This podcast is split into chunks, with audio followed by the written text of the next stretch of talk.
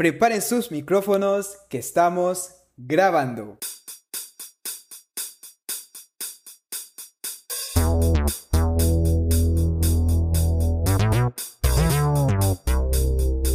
Bienvenidos a iNutrition, un podcast donde damos respuesta a las dudas, mitos y temas controversiales que engloban el mundo de la nutrición y la dietética.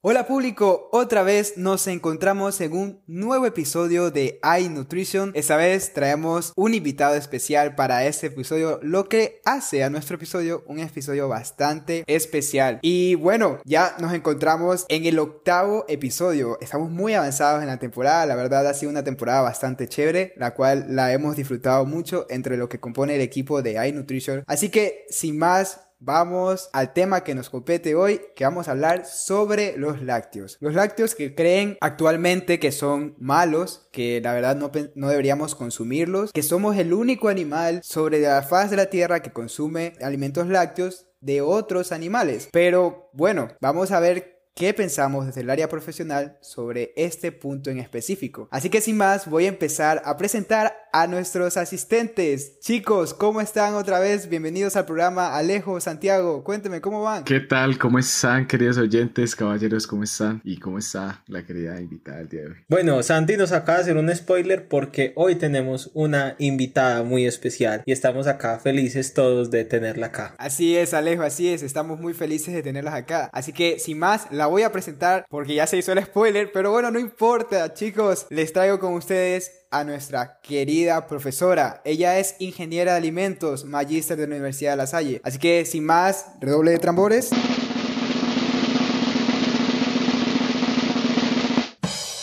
La presentamos a la profe Ana María Aristizábal. Profe, bienvenida al programa. ¿Cómo está usted? Hola chicos, feliz de estar con ustedes en el podcast. Eh, muy bien, muy, muy feliz de, de acompañarlos. Gracias, profe. No, nosotros también estamos muy felices de tenerla acá. Y en este episodio, ¿cuál es? Usted domina mucho este tema, entonces pensábamos que era importante desde otra perspectiva no solo el área de iNutrition, lo que compone Santiago, Alejandro y mi persona, sino también una perspectiva externa para hablar sobre este tema tan importante. Así que sin más, vamos a hablar sobre los lácteos y la pregunta de hoy es, ¿es cierto que los lácteos son malos? Profe, ¿qué nos puede decir acerca de esto? ¿Usted piensa que los lácteos son malos? Para nada, pues tengo que declarar entonces mi conflicto de interés porque creo que eh, por mis venas corre leche y mi experiencia en la industria básicamente estuvo en los lácteos, entonces considero la leche un alimento, pues además de versátil desde lo culinario, también en lo industrial y muy valioso desde el punto de vista nutricional. Entonces, para mí, no son malos. Genial. Chicos, ¿ustedes qué piensan sobre esto también? También la pregunta va para ustedes, obviamente. Ve, yo pienso que es que hay que pegarle a la persona que diga eso, que es los lácteos son malos, porque sinceramente traen unos beneficios increíbles para el cuerpo. Pero sin violencia, por favor, sin violencia. Alejo, ¿tú qué piensas?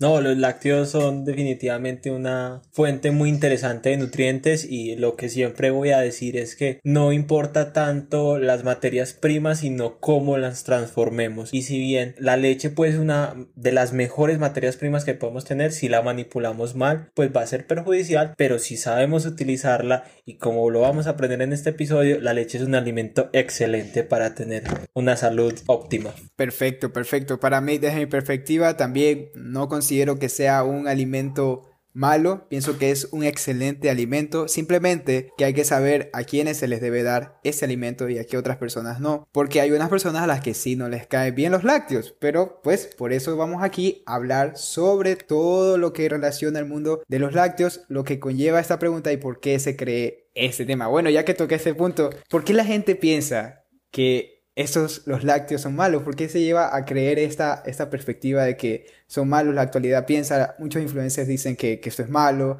mucha gente que no consume lácteos dicen que les cambió la vida al no consumirlo, pero yo la verdad estoy en un tema aparte, no, no, no comparto esa ideología, pero debe haber un, un, trasfondo. ¿Por qué pensamos? Profe, ¿usted qué piensa sobre esto? ¿Por qué cree usted que surge esta pregunta de la gente porque piensa que los lácteos son malos? Pues la verdad es que creo que las campañas de desprestigio existen a todo nivel y los alimentos no se escapan a ello. Entonces, eh, la gente tiene acceso a mucha información hoy y desafortunadamente información que a veces carece del sustento científico y muchos de estos detractores se han encargado de llenar no solo las redes, sino pues eh, muchos espacios con información que no es cierta. Encontramos documentales donde las malas traducciones hacen pensar cosas que no convienen al consumidor al, tener el acceso a la leche y muchas relacionadas sobre todo, por ejemplo, con el tema de la sanidad de los animales, del riesgo que el, que el alimento no sea óptimo para la salud. Entonces, esto pues creo yo que ha sido más esa mala publicidad que se le ha hecho a los lácteos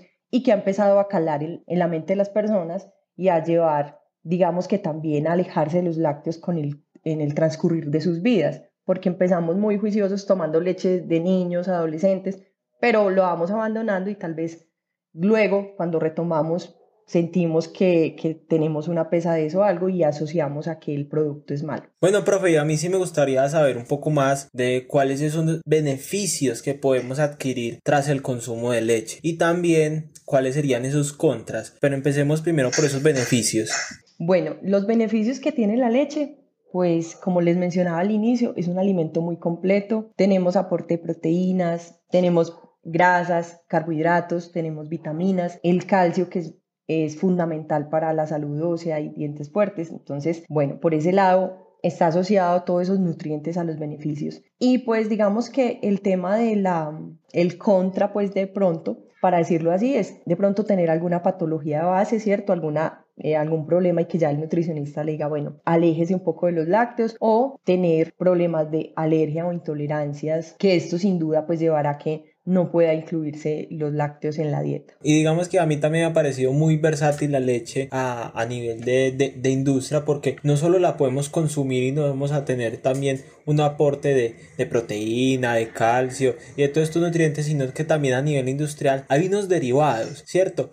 Que lo podemos utilizar según nuestras necesidades. Entonces, por ejemplo, si queremos mayor aporte de proteína o, o una textura diferente o, o unos tipos de almacenamiento diferente, podemos consumir, por ejemplo, quesos, que es un derivado lácteo. Y de ese queso también sale un producto que se llama suero de la leche y bajo el cual se pueden hacer muchos industrializados que se pueden utilizar mejor o, peor según la industria que lo esté utilizando, pero digamos que los casos de, de éxito o a nivel de salud que se tienen son suplementos deportivos, suplementos nutricionales para pacientes hospitalizados y eso es un beneficio muy grande que tenemos a nivel de industria y también de las personas que presentan patologías están en, en un hospital hospitalizadas y no tienen acceso a alimentos normales y también a los deportistas. Sin embargo en estos días ha habido un debate muy caloroso eh, so, sobre este tipo de productos a base de suero. No sé si la profe nos podría contar un poco más sobre cómo ha sido ese debate y de qué trata. Claro que sí pues el debate realmente creo que ha revivido porque es una situación que se viene presentando incluso más o menos desde 2010, en la que se descubrió, por decirlo así, que las grandes industrias en este país estaban aprovechando el suero, como bien lo dice Alejo, que es un subproducto de la quesería, para elaborar unas bebidas similares o que trataban de parecerse a la leche, pero que no había una claridad frente al consumidor de lo que ellos estaban haciendo. Y obviamente por su menor costo comparativamente con la leche, pues estaban haciendo que eh, fuera un producto llevado en la canasta básica para familias que incluso pues tienen bajos recursos y que eh, esto pues atenta contra la salud. Si ese es el alimento que va a tener reducido en nutrientes, pues es un, un atentado contra la seguridad alimentaria de estas familias. Y a raíz de esto entonces empezó una campaña y una estrategia y unas sanciones que también hizo la Superintendencia de Industria y Comercio y queda, digamos, eh, quedó en el aire esta situación. Y hoy nuevamente nos damos cuenta que grandes compañías, grandes industrias están haciendo lo mismo. No significa que el suero sea malo, no, pero no se compara nutricionalmente con el aporte que tiene la leche. Y el suero se puede utilizar, como bien lo mencionabas, para elaborar suplementos, para hacer otros productos. E incluso las pequeñas empresas no lo aprovechan. Esto también sería eh, o es una oportunidad muy grande para que este alimento tampoco se desperdicie y tenga una, una utilidad, pero que sería importante que el consumidor fuese consciente de lo que está adquiriendo en el mercado y que no esté comprando un producto pensando que tiene todos los nutrientes que aporta la leche. Y un poquito más hablando de las poblaciones hacia las cuales nosotros podemos, digamos que, ayudar o, o que serían beneficiadas tras el consumo o a cuáles poblaciones se recomienda el consumo de lácteos. En general, y como lo decía al inicio, pues salvo que existan algunas condiciones particulares, la leche puede incluir, incluirse en el transcurso de la vida, ¿cierto? A partir de los dos años, es la recomendación de la, de la inclusión de la leche y sus derivados y hasta la edad adulta, solo que en la edad adulta pues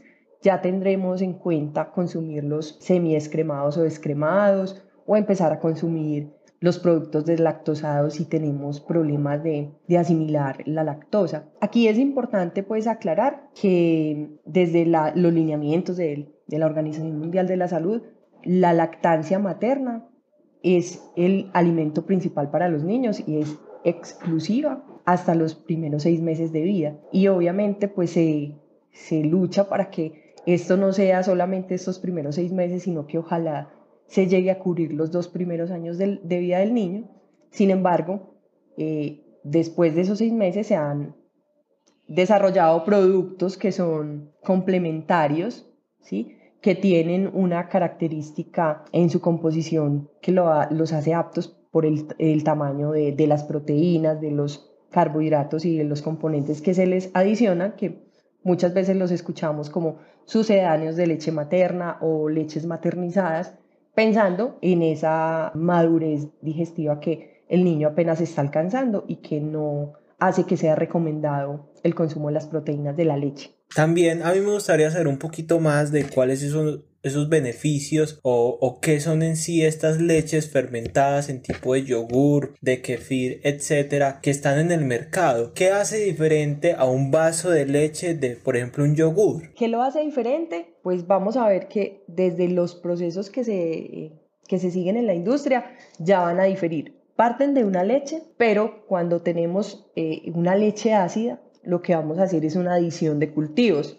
¿Sí? Y dependiendo del tipo de leche fermentada que queramos eh, obtener, van a ser cultivos distintos a diferentes temperaturas para que el proceso de transformación, pues lo que va a lograr, por ejemplo, en el caso del yogur, es convertir esa lactosa en ácido láctico y con esto vamos a precipitar las proteínas y por eso alcanzamos esa consistencia tan particular en el producto. Mientras que consumimos, cuando consumimos un kumis, estas bacterias que crecen a una temperatura más baja que las del yogur pueden también producir ácido láctico, pero también van a producir un poquito de alcohol. Entonces, allí vamos a tener una consistencia y unos sabores distintos. Y cuando hablamos de kefir, hablamos de estas bacterias que la mayoría hemos visto en casa, ¿cierto? Que las familias les ponen leche y la acidifican, pero es un producto totalmente distinto a los que vamos a encontrar en el mercado. Con el yogur también hay que aclarar que en la mayoría hay que mirar que la, etiqueta lo diga, le adicionan los cultivos probióticos. Entonces esto también hace que tengamos productos con mayores beneficios para la salud.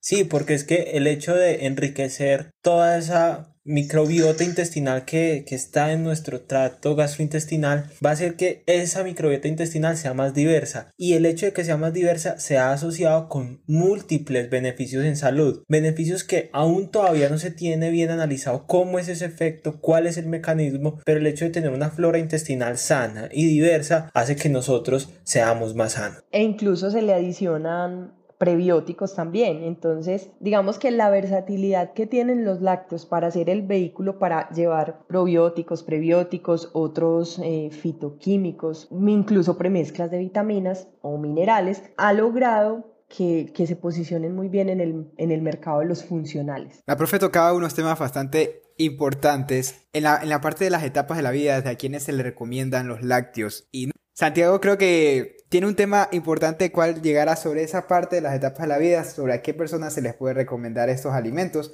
para tener claro, porque desde la pregunta consideran que son malos porque a ciertas personas obviamente no le caen bien los lácteos, pero hay que saber exactamente quiénes pueden recibir estos alimentos o no. Claro, claro, pues miren, es, eh, la parte de, del consumo de lácteos y sobre la población que lo puede consumir sería la población, como lo mencionaba la profesora anteriormente, población mayor de dos años, ¿cierto? Eso pues por el, el, tamaño y, y, y como tal la difícil digestibilidad que puede tener un menor de dos años al consumir eh, lácteos como tal provenientes de, bovinos o, de cabras o demás, otro tipo de leches. Es eh, también dentro de su amplia gama de productos eh, o de leches como tal de vaca, se tiene una discriminación por tolerantes a la lactosa y por no tolerantes y también una discriminación por personas que, que puedan padecer enfermedades del corazón y que no puedan consumir leches enteras. Entonces, se tiene una amplia variedad de productos como eh, leches semi-escremadas o descremadas. Incluso hay para las personas que tienen posible, posiblemente pueden tener problemas eh, del corazón o vasculares y como tal y sean intolerantes a la lactosa, que sería la leche semi-escremada deslactosada. Entonces, sí, eh, como lo mencionaban anteriormente, pues la leche tiene amplia versatilidad y amplia gama de productos para una población bastante grande y diversa. Sí, y sabes, algo que ahorita me vino a la mente, y es que con lo respecto a la pregunta general que estábamos haciendo en el principio del programa, la profesora nos contaba un curious fact o un dato curioso sobre la industria de la leche. Y es, no sé si la profe lo puede decir aquí en programa para que la gente sepa, sobre los 7 mil millones de litros que se producen al año en Colombia. ¿Cuál es el trasfondo de esa producción?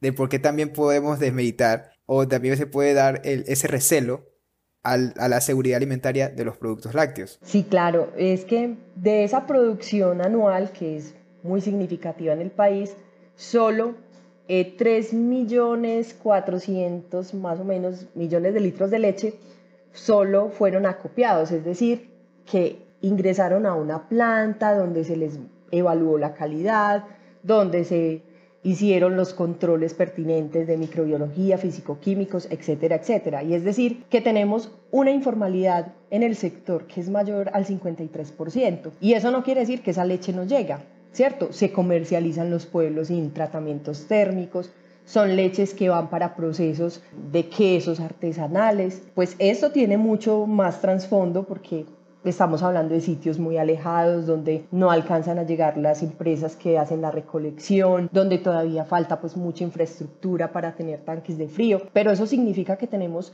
eh, mucha leche que no llega a tener esos estándares y esos controles que la norma establece para que estemos garantizando un producto inocuo. Y algo pues que también aquí se me ocurre darles como dato y es que eh, el consumo per cápita en Colombia es de 140 litros anuales, entonces estamos todavía muy por debajo de las recomendaciones a nivel mundial y lo que hacen grandes potencias en el mundo con el consumo de lácteos. Y esto sin mencionar pues que hay lugares donde casi que el consumo de leche es de unos 40 a 35 litros anuales, es decir, que es muy bajo. Entonces hay mucho potencial con los lácteos y sobre todo para mejorar las situaciones nutricionales que, que en el país nos aquejan. Y sí, sí, o sea, aquí tocando una parte de, de un dato curioso de la industria y es abundar sobre la línea económica que tienen las empresas. Profe, ¿qué nos podrías decir sobre eso? Porque lo que yo he escuchado de, de, las abuelas y de las otras personas es que no compran un tipo de leche, una leche,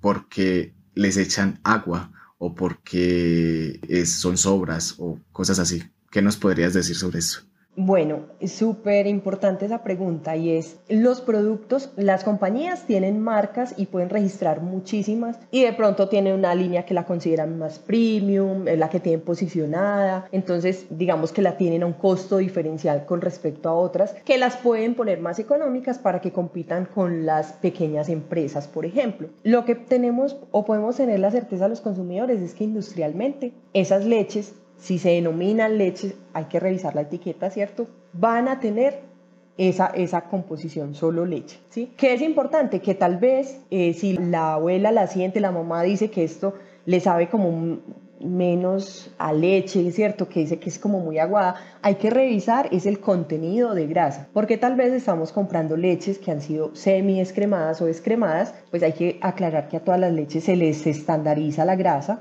entonces eh, al quitarle un poco de grasa lo que hace es que sintamos menos cuerpo y tal vez pensemos que son leches con mucha agua, ¿cierto? Pero no es esto. El, el agua es normal, un componente principal dentro de la leche, pero no, no responde a que sea una leche adulterada. Perfecto. una, una, estrategia bastante ruda por parte de estas empresas, de estas, de estas grandes empresas. Ah, Pero bueno. Santi, perdón, y ahí se me olvida contarles algo, y es que, ojo, a veces sí nos dejamos engañar con algo, y es que vemos leches más económicas, pero las vemos en unos empaques muy parecidos a las que están en el mercado. Entonces, cuidado, hay que revisar el contenido. Ciertos eh, formatos de, supermercados por ahí muy traídos de Europa han empezado a poner sus leches a unos precios mucho más bajos que los que tienen las industrias nacionales y ha sido básicamente bajándole 100 mililitros a ese envase. Entonces la persona cree que está comprando un litro y realmente se está llevando 900 mililitros y ahí es donde empieza a bajarle el costo y la persona pues no se ha percatado que no está comprando un litro de leche. Estrategias empresariales que por sí nosotros como consumidores muchas veces caemos desapercibidos por no leer. Y a veces van dañando la industria también. Y el mismo alimento. Lastimosamente eso pasa. Exacto. Sí, ahora ahondando también esa parte de la industria y de los productos lácteos, también me quisiera, quisiera hablar con la profesora eh, las bebidas vegetales y las como tal la leche, qué comparativo se podría hacer y el por qué eh, una gente, unas personas recomiendan un tipo de leche que otra, que de hecho no es leche, sino que se considera una bebida como tal. Pues yo qué tengo para decir que es una, una moda, es una moda y que también para la industria pues eh, representa, bueno, si lo comparamos con un, lo que vale un litro de leche y lo que vale un litro de una bebida de almendras, de avena, de arroz, cualquiera de estas vamos a encontrar que son muchísimo, pues que la leche es mucho más económica y nutricionalmente contienes eh, componentes muy valiosos que no necesitan ser adicionadas como las bebidas vegetales que requieren eh, la adición de, de calcio, por ejemplo,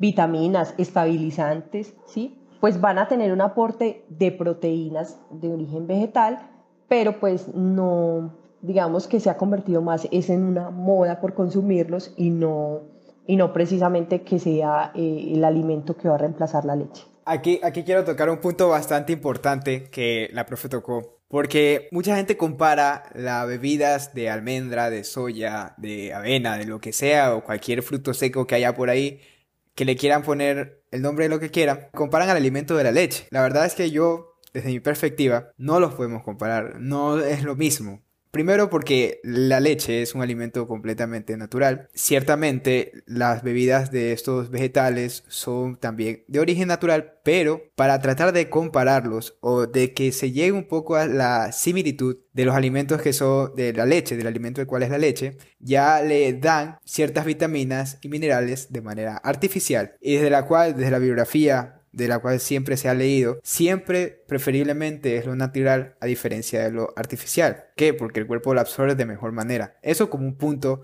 válido. Yo, desde mi experiencia, pienso que uno puede reemplazar estos alimentos, eh, la leche, digamos, si no lo puedes consumir con otros tipos de alimentos que por lo general lo comparan es con el calcio. Por ejemplo, para absorber una gran cantidad de calcio, eh, los cuales pueden ser los alimentos como los pescados, los mariscos, ¿cierto? Y algunos ciertos vegetales de hojas verdes, pero no está tan presente en estas bebidas lácteas. Entonces no podemos comparar papayas con carne, o sea, no, no es lo mismo, es completamente diferente. Así que simplemente quería decir eso porque desde mi perspectiva yo no puedo consumir, por ejemplo, siempre leches o alimentos lácteos porque yo soy intolerante a la lactosa. Entonces, digamos que soy de ese lado de los que no se les podría recomendar el consumo de leche. Pero sí consumo otros alimentos y donde puedo absorber y cumplir con mis requerimientos de calcio diarios y de otras vitaminas y proteínas esenciales, pero en, otros alimentos naturales, sin necesidad de, tener una suplementación artificial, por así decirlo, o farmacológica. Entonces simplemente quería tocar este tema que me parecía bastante importante mencionarlo con respecto a esto.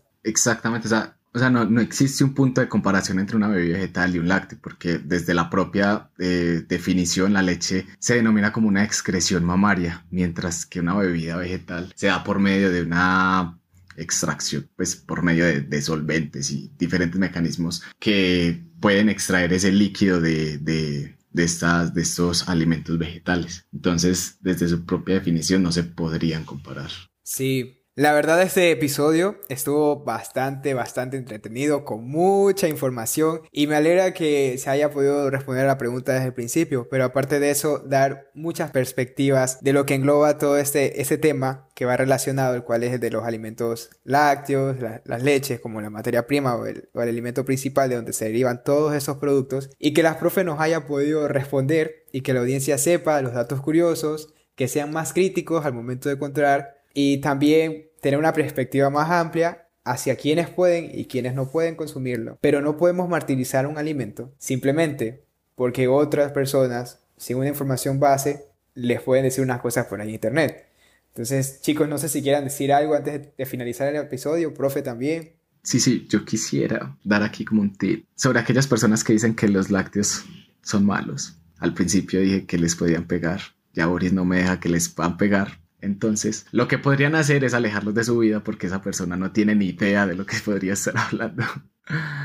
o podría tener un problema adverso, pues como tal, que le prohíbe el consumo de lácteos. Pero entonces, ante todo, la información. No, y que ojalá que es la primera vez que traemos a, la profesora Ana María al podcast, pero esperamos que no sea la última. Ay, qué bonitos. No, muy agradable el espacio y sobre todo, pues espero que el objetivo se cumpla, que que quedemos todos con la tarea de revisar las etiquetas, de preguntarle a los que saben del tema, ¿sí? Y de no quedarnos con las cadenas de WhatsApp y, y esos mensajes por ahí que llegan que son fake.